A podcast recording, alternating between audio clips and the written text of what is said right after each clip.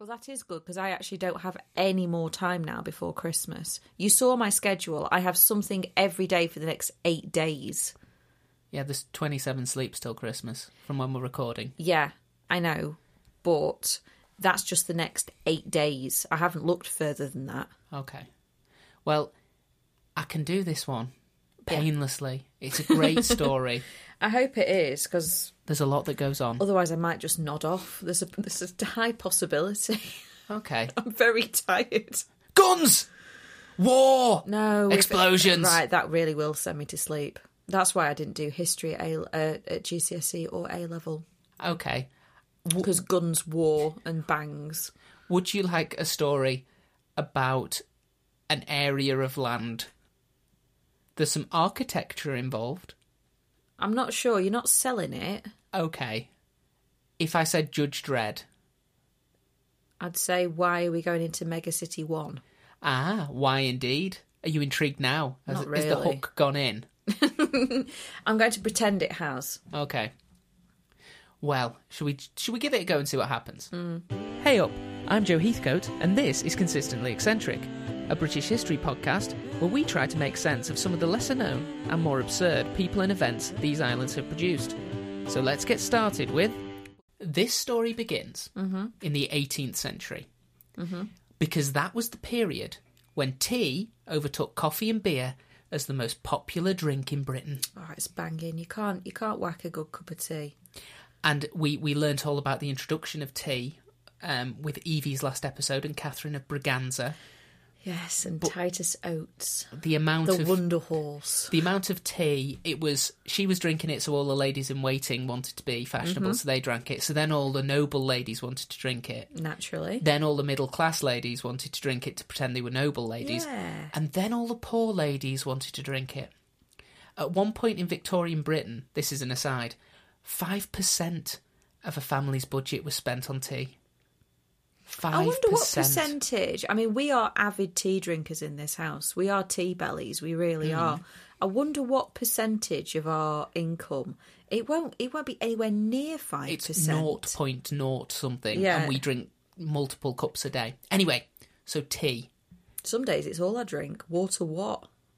Never met her. So tea. Yes. Big thing. While normally a new trading commodity was Mm. seen as a good thing by the merchants of the East India Trading Company, you know those guys, The good old East India Trading Company. always always noble, always doing the right thing. yeah, Always on the right side of history. But when it came to the trading for tea, they ran into a bit of a problem. Mm. You see, normally when the British would trade with other countries, the vast majority of the trade would be made up of goods in kind, meaning that very little actual currency or precious metals would have to change hands. Right. Okay. However, in this case, the only place that was producing tea in large enough quantities to satisfy the British market was China. Well, yes. And to be quite frank, Britain was not producing anything that the Chinese wanted.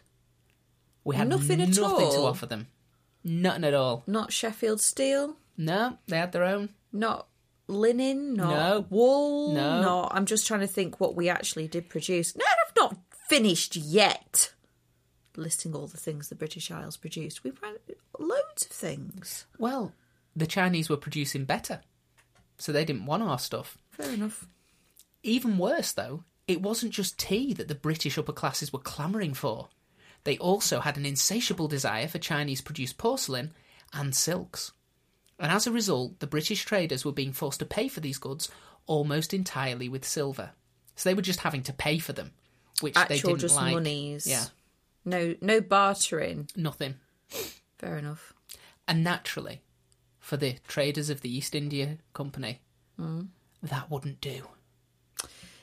They don't like not holding the levers of power in a trading relationship. I was going to say they don't like not having the upper hand in trade deals and, Mm. And that kind of definitely thing. didn't in this. No. It was like the one thing that everybody wanted was tea, and the only way they could get it was parting with their hard-earned currency. Yeah, that's not going to go down well. No. I mean, hard earned is a bit of a far stretch, do you not think? Okay. Earned. No, not No. Try again. Gained. Acquired. Acquired. The money that they Acquired. acquired. Yeah. the British traders they realised that what they needed was a way to rebalance the situation by finding a product that the Chinese would find just as addictive as the Brits found tea. Right. And the product that they settled on around the middle of the 18th century was opium. Yeah, I knew that was coming. It's in Sherlock Holmes. Mm. He liked They- opium. He liked opium amongst other things. and cocaine. Mm. Now, to be fair, we can't say that the British introduced opium to China. No. It had been imported in small amounts and used as a medicine for pain relief since at least the 5th century, and the Portuguese began importing in the late 17th century, to the point that it had led to a law banning the use of opium for recreational use in China. Yes. But the Portuguese had been importing around 200 chests worth of opium per year, while by the end of the century, the British were importing around 4,500 chests worth of the drug, which is over a 2,000% increase. Yeah, who so opium was a Portuguese product. No. Where where's it from then? Well, opium is basically heroin, isn't it? So it's Yeah. produced from poppies, so it comes from the Middle East and comes from um, around that area. Right. okay. Afghanistan, the stands, good places to produce opium. Um, and it I had just- been introduced via the Silk Road to China. Yeah. but um, the Portuguese realised that it was quite a good trading commodity because once people started on the opium, they tended to continue to buy it. It was Oh, a yeah, good, bit steady, Moorish. yeah. Um, but what they were doing was small scale. The Brits were like, we need them to be as addicted to opium as we are to tea. We had a real problem with it though in um, Victorian Britain. Mm. Massive problem with it. It was opium dens, opium houses. There was whole roads. There was bartering. It was coming in on barges. It was, it was horrific. It was nothing compared to what we were doing to the Chinese. Oh no, no, we screwed them well and truly. Emperor Zhao Qing saw the damage that this addictive substance was doing to the population, and he banned all imports in 1799. He was like, "That's it. Not even for medicinal use. We're getting rid of opium. Opium is now no longer welcome in China." Fair enough. I don't, I don't see his problem there. No. I don't, I, no, I, sorry, The problem: I don't see the problem there. I see that as sensible. good governance. Mm-hmm. This is a drug that we can ban. Yeah, and we should. The problem was the East India Company, they didn't see it that way, and they weren't about to go back to using cash to pay for goods. And especially now, you know, because they could get a much better deal for the black market opium. Because once you mm. ban something, the price goes up. Well, that Because of the and I risk mean, of the and- and- importing. And, I'm not being funny, but human nature. If you tell somebody they can't have something, Oh, it's yeah. the only thing they can think of. Mm. You know, it's it's. I mean, I suppose now you're looking at like kind of like you know, do we legalize some drugs because banning it Hasn't worked. ha- it hasn't worked and it drives the desire for it up. Weirdly, I think it's Portugal that's gone with um, regulating all drugs. Is it Portugal? I think it is Portugal. The Portuguese are ahead on drug policy, man. they are. They introduced it first, and now they're getting rid of it first. Mm. Yeah.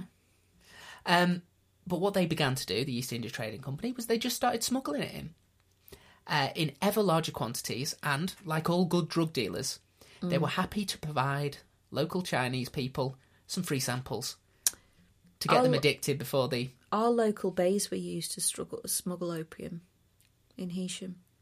Probably, No, they were. It's fact. It's in the um, local history thing. really, Yeah, what into the country. yeah. So if we go down to the little cove and dig, we might find a chest of opium. Came in barrels. Oh, okay. They did opium-lined barrels. Oh, of right, okay. Other products. Ah, so you had to take the barrel apart to get the opium, so it's like a double skinned barrel. Yeah. Oh, that's quite smart. Well, I don't know how we were importing it into China, but we were doing it in massive amounts. Mm-hmm. The main barrier to this profitable smuggling, though, was that all European imports to the country had to come through the port at Canton, where the customs checks were becoming ever more fastidious as time went on. So there was only one port in the entire country where European vessels were allowed to dock yeah. and that that gave them a massive advantage in trying to crack down on smuggling because you had to go through there. You couldn't go anywhere else in the country. You'd just be turned away because you weren't a Chinese vessel. Mm. What the British needed, really, in order to get around these customs checks, was their own port in China. one that they had sole control of, and which could act as a distribution hub for opium moving forwards. Well, I get this, but I don't see the Chinese government going for that. No, but since when have the British ever needed the local government to agree to things? All they needed, You probably because it's China. all all we needed was a paper thin excuse to just take a chunk of land, anything, mm. and then we can say, actually, we've been wronged, and in return, we want some land. Yeah, again, I'm of all the countries to try and pull a fast one. I don't think China's a good one. Mm. It's not quite the the powerhouse at this point. Is it not that No. it is currently? Because Oh, it, it no. is a leader in almost everything. It is Yes. a complete world powerhouse. The last, let's say, the last century has seen China not only catch up but fly ahead. oh, far exceed Yeah, anything. but yes. this is pre Okay. all of that cultural revolution stuff. And on June the third, eighteen thirty nine, a convenient excuse presented itself. Convenient uh, to the British. Mm. An excuse is really stretching the term. I was going to say, is it wafer thin? Yes, it's been because- stretched so much. a Chinese government official, Lin Zexu, Commissioner Lin Zexu, uh, he managed to complete a major drugs bust by trapping the British merchants in the harbour and raiding both their ships and warehouses simultaneously. So he decided that just on one random day he was going to close the port and every ship that was there he was going to search and all the warehouses at the same time so that you couldn't move it from one to the other to try and avoid it was No, it was. This is happening. everything is happening with a fine toothed comb. Mm-hmm. They seized a staggering 20,000 chests worth of opium, Doesn't surprise me. which is the equivalent of over a thousand tons of opium. Doesn't surprise me. And this was just a random day. It This wasn't was like they'd had intelligence that today all the drugs were coming through, like you see in cop shows. This was just No, no. an average Tuesday. This is just yeah. This is just day of the a day of the week. Does it have a Y in it? Yeah, okay. That's fine. But is he? I mean, it's one of the it's one of those things, isn't it? It's just like where there's a will, there's a way. Mm-hmm. And like I said, I don't. Maybe it maybe it was. I mean, they're saying chests. I don't. I don't think there'll be. They won't be disguised. I think they Oh no, will no, be disguised. A chest was a unit of measurement for drugs at the time. You know, like a Oh, like a wrap or a baggie or whatever. Today, I think a chest of it was just a, a Right. I wonder if because it's like a, like a bundle or a bale. You know what I mean? Like well, twenty thousand chests was the equivalent to a, a thousand tons. So it's there was some kind of uh, metric for it. yeah, yeah.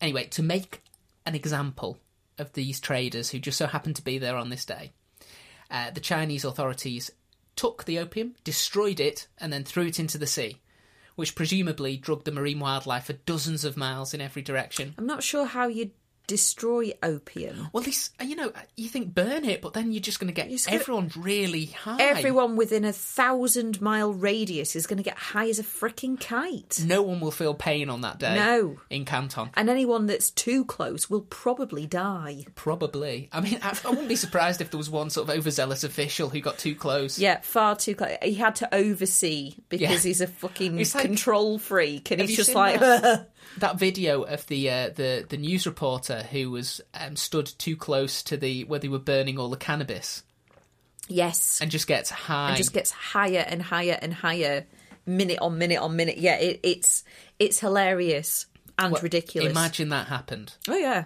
Only then the guy keeled over and died. yeah.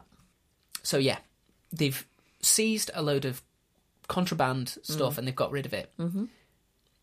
And Lin, deciding you know to double down on his success, he decided that what they needed to do was introduce a new bond system, whereby any foreign trader had to sign a document, a legal document, to say his ship contained no opium before they would be allowed to dock, with the punishment of death being dealt out to anyone who was subsequently found to actually be in possession of opium. Yeah, So you had to sign a letter saying, on pain of death, on pain of death, I definitely, I definitely, you. definitely don't have opium on this boat, but I do. But I don't. the British government naturally insisted that all British sailors refuse to sign these documents, Oh right, okay. arguing that it's against the spirit of free trade. Because we have always been neoliberals, apparently. Right. Uh, and they yeah, they demanded that no British ships sign these documents. Just none of them. it's like you're all free to do what you want as your free traders, but don't do this. Don't you bloody because you won't be allowed to dock back at home. Yes, you may you may be docking in Canton, but you know where you won't be docking? London. Hmm.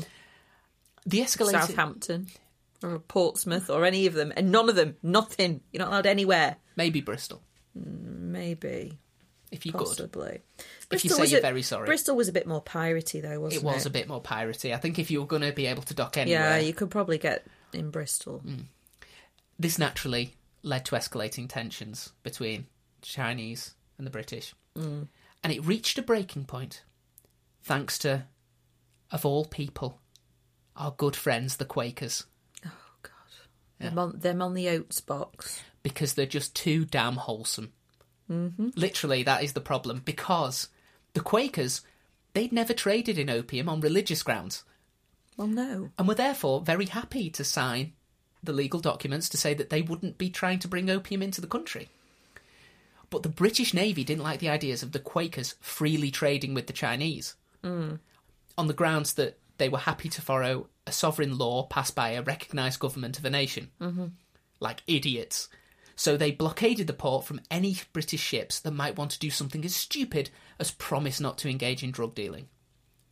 So mm-hmm. the British Navy sent a bunch of ships outside of Canton, mm-hmm. and any British trading ship that tried to get in, saying we'll sign the things, they were like, "No, you won't, mate.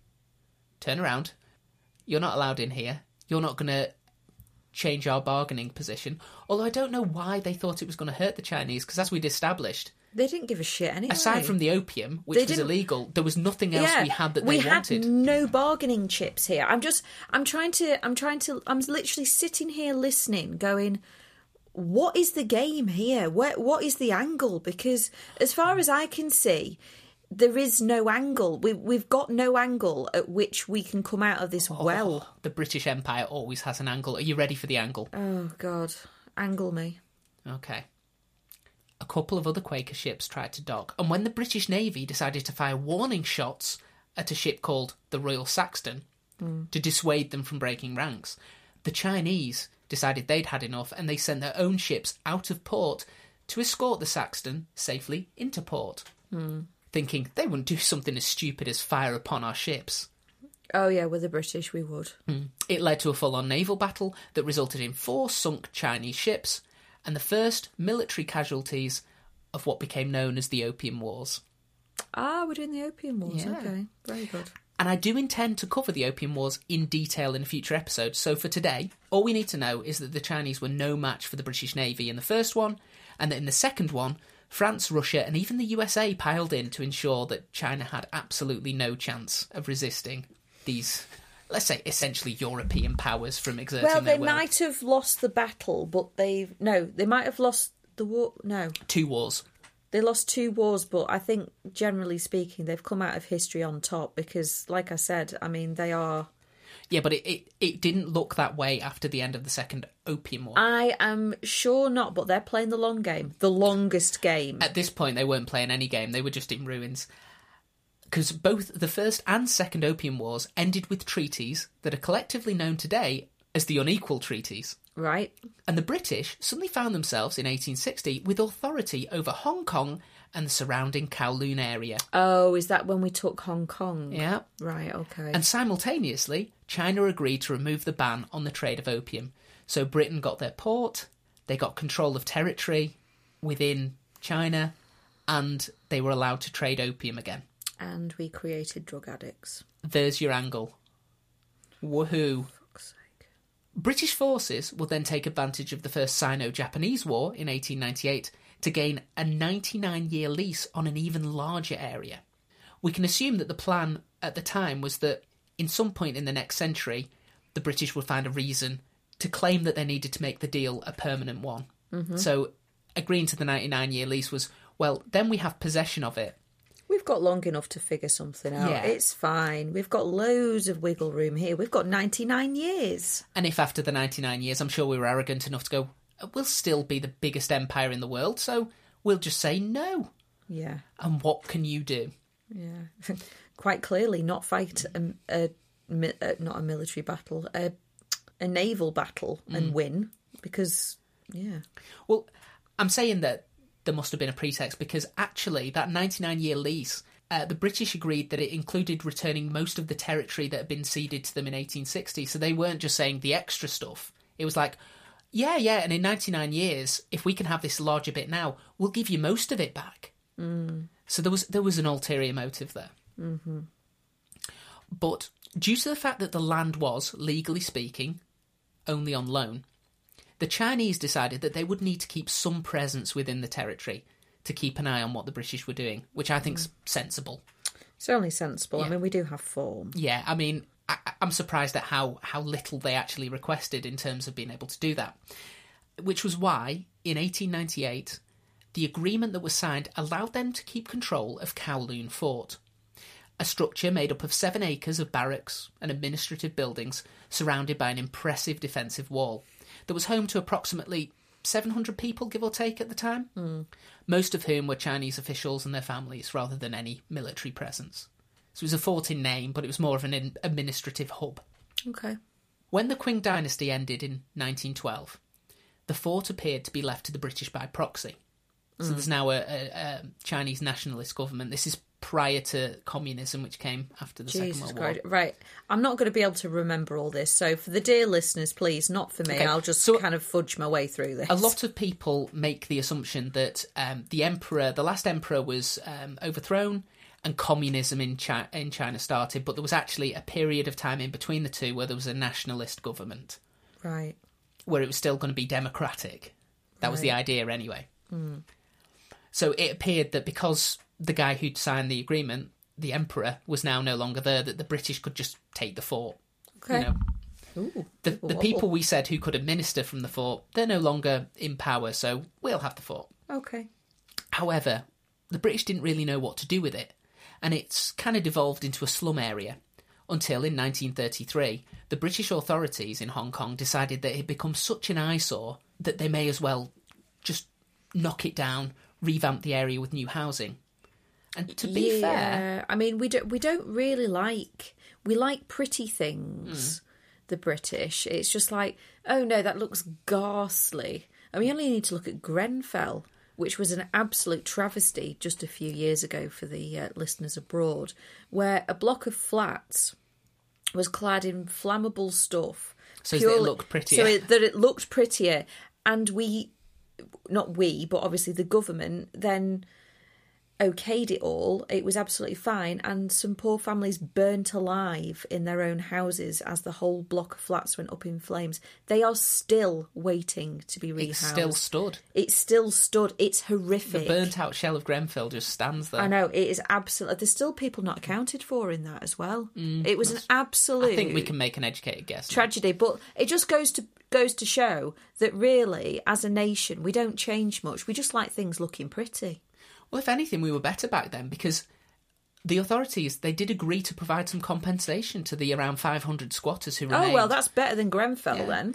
they didn't want any objections. So They were like, "Look, we'll pay you a little bit of money if you'll sod off out the fort so we can level it, Mm. and then we'll be building some houses. So maybe you'll be able to actually, you know, live in a house rather than a shack. It's Mm. win-win." But while the newly Republican Chinese authorities have been happy to leave the fort in disrepair, they were not about to allow the British to complete a revamp and begin garrisoning it, because they were smart enough to assume that the British were lying through their teeth about the whole build housing and infrastructure thing. Mm. So they were like, yeah, you're saying that you want all the squatters out of there. You're looking to make it into a fort. This is the start of we're not giving the land back. We're not having that, mate. Yeah, yeah, yeah, That's our fort. yeah. Which, again, can't blame them. No, If they've looked at anything we've done in any country, it's a reasonable assumption to make, isn't is it? I mean, you only need to look at the empire Mm. and how many different areas we colon- colonized. Mm. I don't like that term. Invaded. Invaded, stolen, refused to give back, killed people. Mm. It's just horrendous. I mean, as a as a nation, we're an embarrassment There's a to really good. humanity. Um, it was Dadabhai Naoroji. He came up with the idea of the drain of empire. That the British, when they took over a country, what they basically did was just took all of the natural resources mm.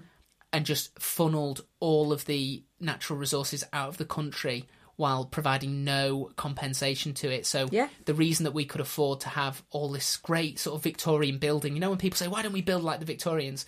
It's because we weren't funneling money from other nations directly into our bank accounts. Which is why the Chinese, they weren't falling for that and they said, right, They you're not doing anything themselves. with our. Yeah, you're not Yeah. doing anything with our fort. No, And there was some um, very intense negotiations. I imagine there was a tut, Mm. an eye roll, and an oh really? between the new Chinese government and the British. Oh yeah. And eventually it was agreed that the fort could be knocked down provided it was replaced with a very, very demilitarized city garden. Like, we're not giving you any chance to, you know, disguise any No. kind of stuff. It needs to be a completely flat garden, like a mm-hmm. bowling green, Yeah. will allow you to do that. Yeah. The buildings within the fort were steadily demolished until only the old yamen, or administrative office, remained. Just this one lonely building. Mm. However, the rest of the project had to be temporarily put on hold due to the outbreak of World War II. Oh God! So we're still cracking. Oh my God! We are cracking on, yeah. So we've gone from the 1700s. We are now at 1930. When was it? Nine. Yep. 1939. Yeah. Jesus Christ! Better part of 200 year. Oh, yeah. This this story spans it. Jeez, Louise, Louise. Right. Okay. This this was the context. Are we still opiuming? Mm, That's kind of fallen into the background now. Right. Now we just like having a major port in Asia. Now we just like having things. Well, yeah, everything that we can have. It's more Yeah. about the gaining the things rather Okay. than the enjoying of, of the things. Fair enough. On December the 8th, 1941, Japanese bombers launched an attack on British forces in the Kowloon region. Mm-hmm. It was a particularly efficient attack that destroyed practically all the British planes in the area as a precursor to a ground invasion. Oh my God. The Japanese forces had reasoned that due to the pressure on British forces in Europe, it was very unlikely that any new military hardware would be provided to replace what had been destroyed, meaning that they would face minimal risk of any counteroffensive. Hmm. So, like, if we blow those planes up, no more planes are coming. They're trying to stop Nazi bombers coming Yeah. across, and so they're not going to be sending a load of Spitfires out here No. to Hong Kong. This proved to be a very correct assumption, and the Japanese made quick progress. So much so that within two days they had managed to reach the final line of British defence. Do you know what it was called? The final line of British defence? I dread to think. What did we call it? Gin Drinkers Line. Oh, Jesus Christ. Yeah. About right. Oh. We were very proud of Gin Drinkers Line. I bet we were. It was a labyrinthine network of trenches and bunkers and machine gun posts that we had been bragging could hold back any invading forces for at least six months. You know, it was just an impossible sort of killing field. Mm-hmm. However, due to a lack of soldiers actually manning the defences, the British had to abandon the gin line within about eight hours. So, from six months, eight hours was how long it actually lasted. And by Christmas, less than a fortnight since the start of the invasion, the British surrendered Hong Kong to the Japanese. Now, this proved to be very horrific for the people left behind in the city and the mm. surrounding areas. Mm-hmm. It is estimated that half the population were forced to flee. Yeah. However, even with three quarters of a million less people around, the Japanese struggled to get enough food supplies to the peninsula. In order to try and solve this problem, they needed to rebuild the Kai Tak airport that they had destroyed as part of the initial bombing raids. Now, the only readily available material were the walls of the Kowloon fort, which were dutifully torn down and repurposed, Right. leaving a fort shaped hole in the landscape with a single administrative office in the middle. Very So good. it's gone from being a, an imposing defensive sub, uh, fort full of buildings to To an office. to one office in the middle of a wasteland, A shoffice. a shoffice, a shitty office. A shitty office. Or a shed office, if you will. A shoffice. After the unconditional surrender of the Japanese on the 14th of August 1945, following the two atomic bombs, the British re established control in Hong Kong by sending a naval fleet into the harbour to deter the Chinese forces from trying to take back the Kowloon territory. Mm-hmm. The British promised the locals voting rights as part of the Young Plan, which was named for the governor at the time, Sir Mark Young, as well as protection from the uncertainty of the ongoing Chinese civil war between the national government and the communists. Yeah. it had reignited in the wake of World War II and was causing hyperinflation and mass unemployment in mainland China. So they were going, look over there. You can either be good, patriotic Chinese and fighting a civil war, or you can be a British territory where everything is stability and calm. Mm. Caught between the devil and the deep blue sea, I think. Yeah, there's there's no right option there. No, there isn't. But not surprisingly, this pitch of the British territory being a safe haven from the ongoing civil war resulted not only in the people of Hong Kong and the surrounding areas agreeing to, you know, British governorship being reinstated, but it also resulted in many Chinese refugees heading to Kowloon. And, upon seeing a large area of unoccupied land on the site of the old fort, at least 2,000 of them began building shelters. Mm. Naturally, this horrified the British forces, who were concerned that if they allowed the refugees to stay, it would result in ever increasing numbers coming to Kowloon. So in 1948, they tried to drive the Chinese refugees out of the Kowloon fort area. And though they did clear the area, the thing about everyone living in shacks is that within days the refugees were able to rebuild what had been Oh, knocked yeah. down. And they were appealing to the Chinese government that the British were trying to extend their authority over what was still technically Chinese territory, because the fort had been, under the agreement, Yep. Chinese. Chinese. Yep. The national Chinese government responded by sending a memorandum to the British ambassador that stated The Ministry of Foreign Affairs now formally declare to the British Embassy that, in accordance with the provisions of the Convention, the Chinese government enjoys jurisdiction over the city of Kowloon and that they have no intention whatsoever of renouncing this jurisdiction. The British governor responded that he was willing to accept the principle of Chinese jurisdiction. I like. I, ex- I I accept it in principle, but in actuality, I do No, not. no, no. It's it's you have jurisdiction over Kowloon walled city, but only if you agree never to attempt to exercise that jurisdiction in practice. So we'll agree that theoretically it's your land and you're in charge, so long as you never try to be in charge of it. Oh my god. This was agreed to by the Chinese, and what it meant was that in practice, the footprint of the old fort was now, to all intents and purposes, an independent city state within the British territory. Hmm.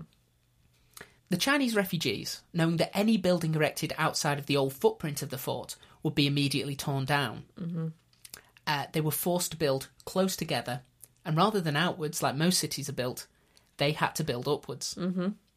Seeing as how the main building material being used during this first iteration of the city was wood, it was somewhat surprising that it took until 1950 before a serious fire broke out. 1950. Jesus Christ. Nearly nine, nearly 2,500 buildings were destroyed, making 17,000 people homeless in a single stroke. But with nowhere else to go, the residents of what was now known as Kowloon Walled City began rebuilding. However, this time they would use less flammable materials where possible Like stone, concrete, concrete. brick. Mm. They've learnt, much like the Three Little Pigs, they've learnt Yes. longevity needs uh, a bit of planning and good building materials Fair from the outset. Okie dokie. You might think that this would have been difficult in terms of just affording the rebuild for enough accommodation for 17,000 people. But as it turned out, there were now quite a few groups who were interested in helping to develop the city, All right. as they could see the potential benefits of investing in an area that didn't have to deal with pesky things like taxes and laws. Well, yeah, it's its own entity. Hmm. Five separate triad gangs took up residence within the city, Oh my god. making it an epicentre for drug manufacture Yep. and export, naturally, uh, gambling and prostitution. It is the original Megacity One. To the point that the new British governor of Hong Kong described the walled city in 1957 as, and this is the governor, This is the year my dad was born. a cesspool of inequity with heroin divans, brothels, and everything unsavoury. Unsavoury. Yeah. That's such a British thing to say. Oh, it's British. unsavoury. You see, you see a heroin addict just dying in it. That's unseemly. It's unseemly. It's unsavoury. It's uncouth. I mean, his shirt isn't even tucked in. Oh, Jesus Christ. And it's clear he hasn't shaved for at least two days. Does he had, have a clean pocket handkerchief? Does he have a pocket handkerchief at all? he does not even have a breast pocket to place the pocket square within. Oh my gosh. And while that definitely describes some areas of the city, I'm not going to say there weren't um, gambling dens, there wasn't a lot of opium. Apparently, not only a lot of the people living there were addicted to opium, but the rats were because they were. A lot of Oh it was my smoking. God, So you had opium rats. opium addicted rats. Jesus Christ. It was still mainly a residential district, with thousands of families living in an ever expanding and evolving network of buildings. And many of these families worked in the hundreds of factories that were also established in the city. Oh my God. Because without having to worry about things like health and safety, and without anyone that they needed to pay taxes to, mm. the Kowloon factories were able to undercut other manufacturing in the area, leading to a thriving internal economy, which in turn drew ever more people to the city. Oh my God. And while in the interior of the city it was all factories and, and manufacture, there was also around the outer sort of um, perimeter where you had the ground floor outer facing buildings. Um, a lot of people who maybe weren't now registered to be doctors or dentists due to legal reasons, For legal reasons. they were able to set up shop. So it was the cheapest place to go for dental work. You Oh, go to Kowloon God. Walled City. Yeah. You go to one of these that were on the sort of outer perimeter road, Mm-hmm. and you'd be able to get really cheap dental work, or you know, Anything. a lot of that natural, um, sort of traditional Chinese medicine that relied on, you know, gaining access to items that maybe were illegal to, to own and to have. Your ivory, your You bones, could get all of that there. your It was really strange meats.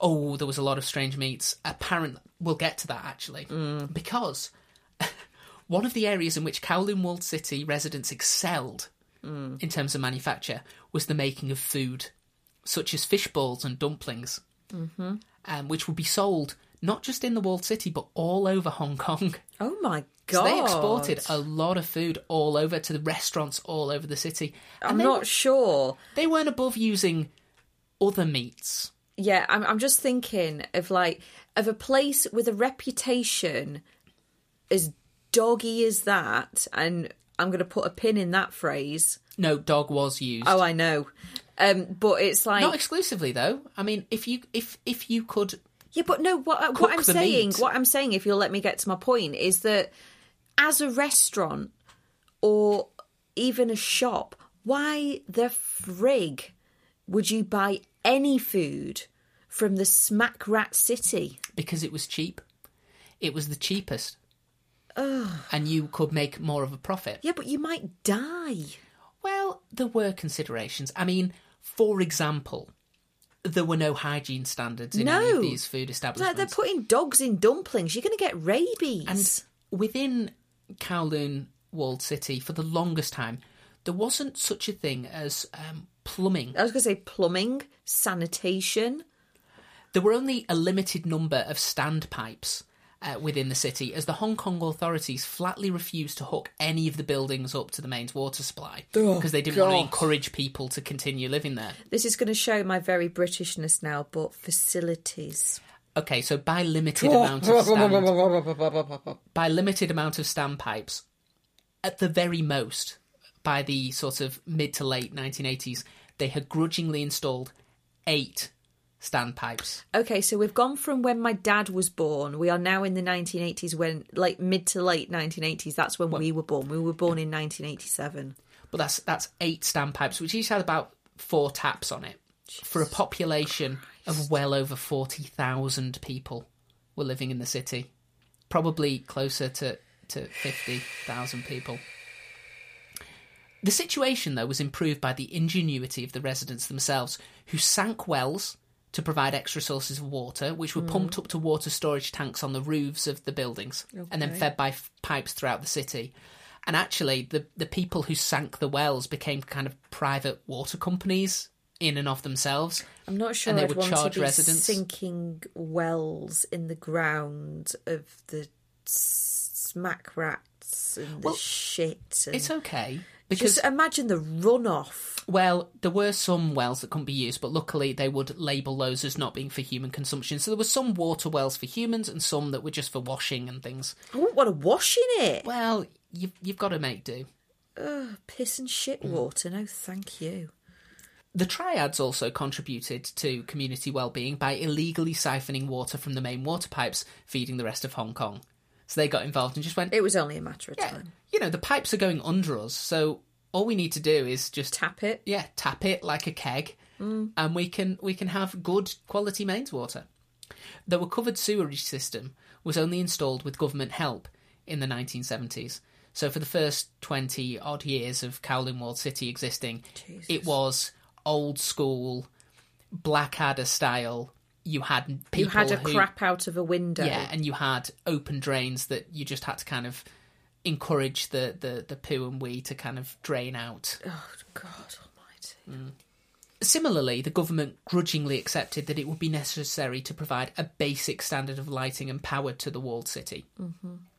However, the supply was not even close to what was required to power the various factories and ever growing amount of private homes. Oh, I would imagine not. The result of that was that power was regularly being fed through unauthorised extensions, increasing the risk of surges and fires. Mm-hmm.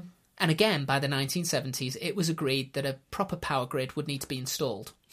Fair enough. But by that stage, it was just wires everywhere. Oh, I can imagine it. It'd be like um like spaghetti. Yeah. Yeah. Oh, I imagine it was horrendous. One of the workers tasked with the uh, installation of mains electricity recalled later. There were many specific technical problems. The city was just a maze of pipes and wires all over the place hmm. that we were at a loss of where to even begin. Yeah. Eventually, we decided that we just had to make a start from the outside and work in, taking the cable inch by inch. And there were other problems because on the first day, a number of the electricians just got robbed. Yeah. and a lot of people were very, very tetchy about having the wires sort of attached to bits of property that they felt that they owned. Mm-hmm. So there were ongoing negotiations because the way it was built, sometimes to get to one person's property, you had to literally go through another person's property. There was no mm-hmm. there was no front door. You were walking through someone else's, so they had to negotiate in real time about where they would allow the wire to go because that person who lived in the back property needed electricity and the mm. person in the front property saw it as a chance to make a bit of extra money. Yep. So there were there were live negotiations going on throughout this entire process, which I love. Now the reason that the task was so gargantuan by the 1970s to install all of these basic amenities is that by this time the constant expansion of the buildings had almost reached saturation point. So again, it's just over seven acres. There were 350 buildings, most of which were um, built to the maximum height that they could be due to plane traffic, which was 14 stories tall. So to put that into perspective, that is 350 buildings in an area a third the size of Buckingham Palace's footprint in London, all of which pretty much were 14 stories high. It doesn't surprise me at all. The sheer density of the housing meant that the sunlight was unable to penetrate most mm-hmm. of the city, leading to the ominous nickname for Kowloon Walled City, mm. the City of Darkness. Yeah. Yeah, I can see that. And people start to look like the rats that are Well, hooked on smack. because of the space, they started out with wide corridors, but over time, the corridors got thinner and thinner and thinner, and it was how much of a space do we need for a person to pass through? That's all we need because the rest of it's real estate that could be put to use. Mm-hmm. Because it was dark, definitely, but it was also very innovative. As the building had developed organically with no city planners, no architects, almost all available space had been adapted over time to be used in the most practical way possible. It was actually possible to travel from one side of the city to the other without ever having to venture outside due to connecting walkways and passages between the buildings, meaning that it could in many ways be considered to actually be just one single massive building that was constantly adapting to the needs of those who lived in it. An if, organic superstructure. I wonder if that was um, some of the Inspiration. inspiration for Howl's Moving Castle. It was definitely some of the inspiration for Judge Dredd and the megacities. Oh, yeah. Yeah, all that was linked, wasn't it? It was. But no, I'm just saying, like, Howl's Moving Castle's like, it's a land mass thing, but it's like one big thing That moves around. that moves around. I, ju- I just wondered, you know. I don't know We'd have to look into that. But definitely, there have been a lot of um, different um, ways in which Kowloon Walled City's been adapted. There's a series of, of um, graphic novels on it um, that are set within the, within the city. And there's another um, cultural thing that we'll talk about later. Though I say it, it adapted to the needs of all the residents. I doubt a lot of the residents were disabled because apparently those needs only ever included two elevators within the entire walled city, within Right. these 350 buildings, these 14 stories all over the place. There were two elevators Okay, ever installed. fair enough. And this is the point at which I would like you to open the laptop that is next to you Right. so as that you can see the glory that was Kowloon oh Walled City. Oh my god. Mm. So when I said it was, you know, 14 stories, none of the buildings looked like they'd been built by an architect. You know, they'd not been designed. I they don't were think there's naturally a straight line in it. Nope. And apparently those balconies on the outside, those um, Yeah. caged balconies Yeah. were the prime real estate. So your richest of the residents would have that. Because Oh, aside from those people who lived around the perimeter, no one else had any natural light. For anybody interested, there is a fascinating. I mean, it won't be a drone shot, but a drone-ish shot, An over the top shot. an over-the-top shot of it, and I don't even know how to describe it. It's just. It says here, Kowloon Walled City, City of Anarchy. Hmm. I can well imagine it. God Almighty. Hmm. I mean, it was every space was filled. Oh yeah. Hmm. In fact, the population density of the city in the year of our birth, 1987, Yeah. is estimated to have reached the equivalent of 1,255,000 people per square kilometre. to put that into context, the current most densely populated city in the world, Manila in the Philippines, Yeah. has a population density of 43,000 per square kilometre, meaning that Kowloon Walled City was 28 times more densely populated than any city that exists today, and is the most densely populated human habitation ever to have been on the face of the planet. Well, I'm just I'm just looking now at this is called City of Darkness History Yep. by Vocal Media. If you want to Google search it, I'm looking at something that literally looks like it's out of a computer game. Yeah, it doesn't look. It looks post-apocalyptic. It doesn't look. It doesn't look human. Doesn't look real, does it? it doesn't look real and it's hmm. just like it is it's showing all those cables what else can i say? pipes hmm. there's there's no there's no steps there's just ladders hmm. but we're about seven floors up Yep. and there's just outside bendy ladders Well, a staircase would take up prime real estate. oh far too much room yeah quite oh Yet. well And you'll like this fact. Mm. To the very end of the city's existence, there was only a single postman. what There was one one postman because it was one city block. There was only ever one postman working the entirety of the city at any given time who has to go down in history as the hardest working postman who has ever existed. Oh God, yeah. I mean, that man needs a a medal and a knighthood. I think. just to be able to navigate the city because it was changing. Various ways of getting through. Someone would have blocked off two ends of a corridor and made mm. the space inside a factory, so you could no longer use that corridor. It was a constantly shifting. Maps would go out of date within the city. Mm. And when I say to the end, I think that does provide a little bit of foreshadowing as to what Yes. happened in the 1990s. Yeah. So, do you want to close your laptop and we'll finish the story? Well, I'm just I'm just going to to add another another site that people might want to look at because it looks fascinating. It's called Inside Kowloon Walled City. An artist offers a different perspective on life, and I didn't know whether I was looking at a collage or a photograph because the photographs I've seen of the city look like this higgledy piggledy collage that this artist's created. It's, I think it's supposed to just show how much it altered and changed, and mm. this was put here, and no, it's not, and squeeze that in, and and all the rest of it. It's fascinating, but that's on South China Morning Post. So if you want to Google that, that's how you'd find that artist. Mm. Absolutely fascinating. So I said it reached its zenith in 1987, yeah. The year we were born, yeah. But as early as 1984, it became clear that the British were no longer powerful enough to be able to insist on some kind of spurious reason uh, to Or ex- anything. Didn't we have Thatcher at that point? yeah, but we weren't powerful enough anymore to come up with a reason to extend our 99 year lease. No. You know, the power differential between us and the Chinese had skewed wildly in the other direction. So, a Sino British declaration was signed that set the date for Hong Kong to be brought back under Chinese rule to July 1st, 1997. So, we set a date. Hmm. And with this date set in stone, the Chinese authorities withdrew their objections to the British interference in Kowloon Walled City. And it was decided in 1986 that the entire thing would be demolished and replaced with a park. As sh- it should have been. Hmm.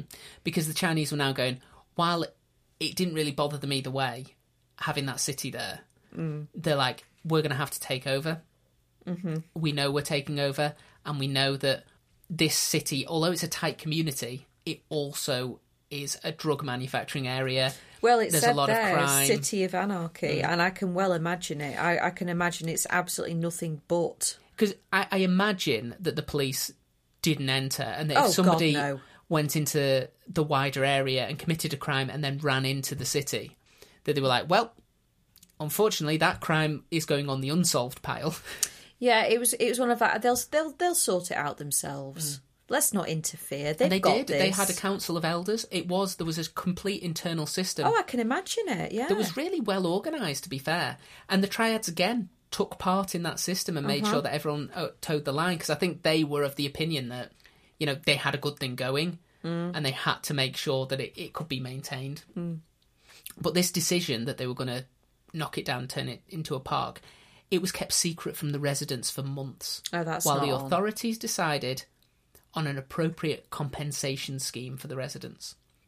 The secrecy they believe was needed, as there were real concerns that if it became common knowledge that residents in Kowloon Walled City were going to be paid out, many more people flock into the city in order to take advantage of the situation, because there was no such thing as a, a census of the city. No one knew exactly who was living there. No, I was. Do you know what I was just going to say? Could you imagine the amount of children that have grown up and that's their only life experience? Could you imagine the fear Well, of of uh, you know? I- having to go out of that claustrophobic, but it's the only life you've but known. But it's the only life you've known, so you're quite. It feels quite safe because it's home. Yeah. And there's nowhere else in the world that can replicate this. So I, I mean, I'm getting I'm getting both sides of the coin here. So I'm I'm getting that people might flock because of payouts, and mm. they'll only have lived there for three weeks, mm. and then they'll get this massive payout and a brand new house and a new lifestyle. I get I, I get that, but could you actually imagine it on the flip side, on the other side of the coin, where it's just like you've not been told, but this is your entire life experience. There will have been people who lived there from the 50s. I was going to say thirty years. Th- Nigh on 40 years, some people have been there. Since since the end of the Second World War, there will be Yeah. some people who've lived there continually. Exactly, and that built businesses there, raised families there, yeah. and they thinking that it's going to carry on. Mm. That they've they've built this mm. home with their own bare hands, and that they're going to pass it down to their children's. Which is why it was something of a shock for a mm-hmm. lot of people when, on January 14th, 1987, 400 Hong Kong officials set up cordons around the city and began knocking on all of the doors to inform the residents that they were going to be evicted. That's horrendous. Now, though the eventual compensation package worked out to approximately £300,000 per flat. Yeah. Jesus, that is a now. What? That's a payout. Is it? Three hundred thousand pounds £300,000. per flat. Yep.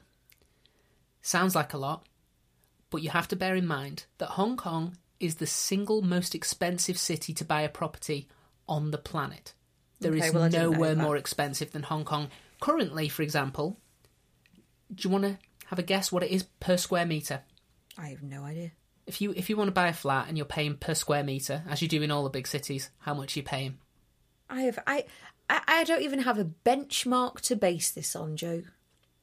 Okay, well, how how big's our house? How I many have square no meters? No idea. This is what I mean. I d- Okay. This is something that is How big's this room? Would you say? Would you say four square meters? So mm. this tiny pokey five. this tiny pokey office that we record in is four to five square meters. Mm. Yeah. In Hong Kong, you are paying seventeen thousand five hundred pounds per square meter.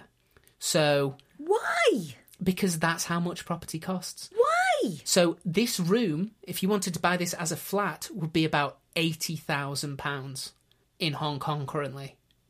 If you wanted to outright Well, that's not own it, then. It wouldn't have been as high then. it was still damn high, and three hundred thousand pounds wouldn't have gone as far as you think it would. really, even no, you would have ima- you would have managed if if that's your back of a an envelope Mm. estimate. You would manage your flat four times the size of this room. That's Yeah. your limit. which isn't big. No. Even so, over 30,000 people accepted the inevitable and took the money. Those who remained, of which there were many, were eventually evicted by force through recurrent raids by Hong Kong police forces between November 1991 and July 1992, before a huge fence was erected to deter any new squatters from moving into the now empty superstructure. Right, so they hung on for an extra four or five years then. Yeah, because obviously there was a lot of wrangling, there was a lot of oh, arguing, and a lot of people, like you say, that was the only home they'd known, and it was that. Well, why should I have to leave? Yeah. It, this is I've. A lot of them would have said, "I paid for this." Yeah, but also, also, could you imagine how many, how easy it would be to disappear Mm. in somewhere like that? Yeah, there'll be a lot of people who got second starts there. Oh yeah. You know, as people moved out, they go, "Well, I know such and such, three floors up, who's got a fancier flat, has just moved out. I'm taking that one." But we may have we may have displaced between forty to fifty thousand people in a stroke, but it wasn't all bad news. Right. because it gave a once in a lifetime opportunity to those who could see the benefits of having this giant empty superstructure. Mm-hmm. And prior to the beginning of the demolition, the city was used to film scenes for a movie called Police Story, starring mm. a 30 year old fresh faced Jackie Chan. So if you want to see Kowloon City, Amazing. It is actually filmed. it is filmed in the actual city. It was Wow. a perfect set for Yeah. a kind of, you know, if you're if you're doing a story about the dirty, grimy, super seedy side of Mm. crime in a big city, it's the perfect setting. And I believe that if it, you know, if it had been there for a few more years, you probably would have got Sly there oh, to film his easy. version of Judge Dredd, Oh yes, his terrible, terrible version of Judge Dredd it's my favorite. that favourite. you love. I love it so much. It's so shit. Mm. it goes full circle. It goes from cringy shit to "Eh, it's- yeah, okay, it's shit, but you accept it to this is shit and ace. To, you know, he just kind of it, it goes full circle. I love it I guess what we're saying is watch watch Judge Dredd with Sly. with Sly. Yeah, Well, the new one's just called Dredd. yeah. Don't watch that. It's not Sly. It's not as good. Hmm. You'd say that about anything. I would. I love that man. He's Any film you would feel The Hobbit would have been. Oh my god! Could you yeah, imagine? A thousand times better if Bilbo Baggins had been played by Sly Stallone. One ring. that was an impression. I was trying not to cough. Fair enough. Yeah. Hmm. The demolition began with an official ceremony hmm. where an eight story block was flattened in front of VIPs and government officials, and by April 1994, the Kowloon walled city was almost completely gone. Hmm. I say almost completely gone because while today the site is still a park, mm-hmm. like, you know, the British had wanted to make it back in 1933, Yep. in the centre, the old Yamen, the administrative office, hmm. still stands No. the only building that endured through all of the many changes to the site since the original signal station was constructed in 1668. So even when the city was at its most dense, There was a mm-hmm. tiny little courtyard right in the heart of it, and down there, a one story traditional Chinese building sat. And that was where the, the residents would go to meet. Any sort of um, community decisions that needed to be made, everyone would flock to the one little open area. No light got there because, you know, Yeah, it was surrounded far too. Yeah, but it was too high. still used as an administrative office, even when the entire city around it was anarchy. I love that. And that is the story of how Britain's insatiable desire for tea inadvertently led to the creation of the most densely populated city that the planet has ever seen. Super duper. Because for tea, we will create human misery For tea, anarchy. on a scale that you have never seen before. God damn it! Anarchy. And in terms of sources, Go on, source me up. The main one uh, was a website called the City of Darkness Revisited, uh, which can be found at cityofdarkness.co.uk. Nice. And that has a load of um, photographs from people who went into the city, uh, both while it was inhabited, brave people, Brave. um, and also once it had been emptied, because loads of press went in. Um, when it was emptied, loads of architects went in as well. Yeah, it was like, I- how did this work? I bet from a point of I'm now not going to get stabbed. it was amazing. People were learning from it how how the people of Kowloon Walled City had solved problems with no money, no space, and very limited rudimentary engineering knowledge. That they mm. they'd done all of this. You know, they mm-hmm. had full factories in there mm-hmm. that worked really well and pro- were not just producing goods that were of a good enough quality to you know be sold. They were good enough to undercut full on. Mm. ha- You know, Commerce. yeah. Yeah. The other one mm-hmm. um, was I actually read an essay Okay. by a guy called Wang. Nice. Uh, his first initial is Y. Why Wang. Why wow. Uh, he wrote it in 2022 and it was titled From Garrison District to Chinese Town Land and Boundaries at the Kowloon Walled City, 1898 to 1912. And that was in Architectural Histories. But I, I read real academic papers for Academic papers. My goodness me. So yeah, it's only very tangentially linked to Britain, but it's undeniable that Kowloon Walled City would never have existed, and probably because it's the only time a truly organic ci- city has ever existed. It only ever existed because we were so doggedly determined to have the upper hand. Yes. And is there anything more British than even in the face of inevitable the inevitability that you're in the wrong insisting mm. that you are given some kind of concession. So yes, we know that this is your land and we will accept that so long as you don't try to actually interfere with what's going on there. And we mm. would rather see in the middle of our territory this anarchic dystopian future mm-hmm. made flesh mm-hmm. that we all have to pretend isn't there and kind of just Yeah, just just just don't just put your hand up. Just Yeah, don't look past, at it. don't just look don't look at it. rather than admit that actually maybe we should just bugger off and stop trying to interfere in geopolitics on the other side of the world. So there you go. Do you feel like actually from a rocky start you were enthused by the subject? It wasn't a rocky start, Joe. I'm tired. Do you feel that you had a No, little No, I'm bit still tired. But was there a bit of energy No, when you were looking at the photos? I did like the photo. You did like the photos, and I will post. I'm a visual learner, so I, I will like a post photo. some of the photos because I realise what I'll probably do is it'll be like Google Kowloon Walled City now and have be scrolling through those photos as we talk through the rest of the episode. I think that'll be nice. Yeah. It's an audio visual medium now. I like this. yeah, we can do that. I'm a visual learner. Okay, and to any of our poddy peeps who are visual learners, we're finally starting to reach out to you. We're being brave. It's We a bit are. scary, but we're being brave. We will. I mean, I'm, I did. I did one Instagram video You did an Instagram. I did an Instagram reel, and 500 people viewed it. So there you go. No. Yeah, over 500 people viewed me talking about cephalophores. Very good. Well, do you know what? That that That might was a brave moment. it me. was a very brave moment. It might as well have been viral. Yeah. It's not, but it, It might as as well have ever gotten. okay, well, goodbye, guys. Love you. Bye.